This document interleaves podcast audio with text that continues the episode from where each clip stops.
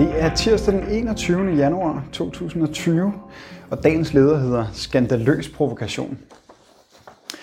I februar begynder øh, amerikanske soldater og alskens krigsmateriel at flyde i stridestrømme hen over Atlanten til havs og i luften. Her starter nemlig den gigantiske amerikanske militærøvelse Defender Europe 2020. 20.000 amerikanske soldater og et tilsvarende antal tanks og andet militært isenkram skal fragtes til havne og lufthavne i otte europæiske lande. Øvelsen, der i alt vil omfatte 37.000 soldater, kommer til at foregå i 10 lande. 16 NATO-lande deltager, samt Georgien og det neutrale Finland. Selve øvelsen finder sted i april og maj, blandt andet i Polen og de baltiske lande, klods op af grænsen til Rusland. Også Tyskland er udset til at spille en nøglerolle i øvelsen. Den 8. og 9. maj på 75 årsdagen for sejren over, det, over den tyske fascisme, hvor det daværende Sovjetunionen spillede en hovedrolle, vil der igen stå tyske tropper ved Ruslands grænser. Det er en skandaløs provokation. Naturligvis deltager Danmark i denne uhørte provokation imod en nation, som betalte ufattelige byrder for at nedkæmpe fascismen, også i Danmark. For den nuværende socialdemokratiske regering er lige så øh, for den nuværende socialdemokratiske regering er lige så underdanig og tjenestevillig over for USA som tidligere venstre regeringer.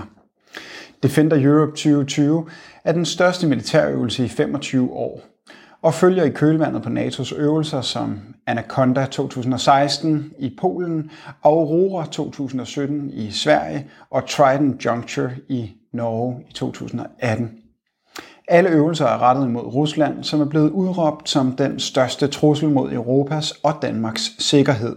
Og Mette Frederiksens regering leger villigt med på USA's farlige spil, der vil gøre Europa til krigsskueplads for at forsvare sine egne interesser.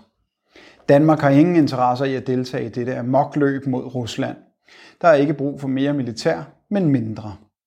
Der er ikke brug for flere krigsophidsende øvelser, men for afspænding og fredeligt samarbejde i Europa, inklusive med vores store nabo i øst. Hverken NATO eller USA er nogen garant for fred og sikkerhed på det europæiske kontinent, men for det modsatte. Det er på tide at forlade NATO og stoppe med at være villigt halehæng for USA.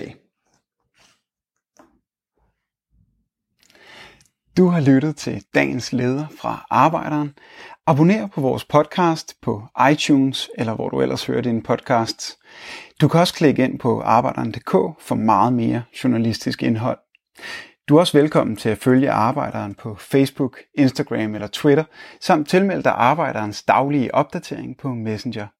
Vil du i kontakt med Arbejderens redaktion, kan det ske ved at sende en mail til redaktion Tak fordi du lyttede med.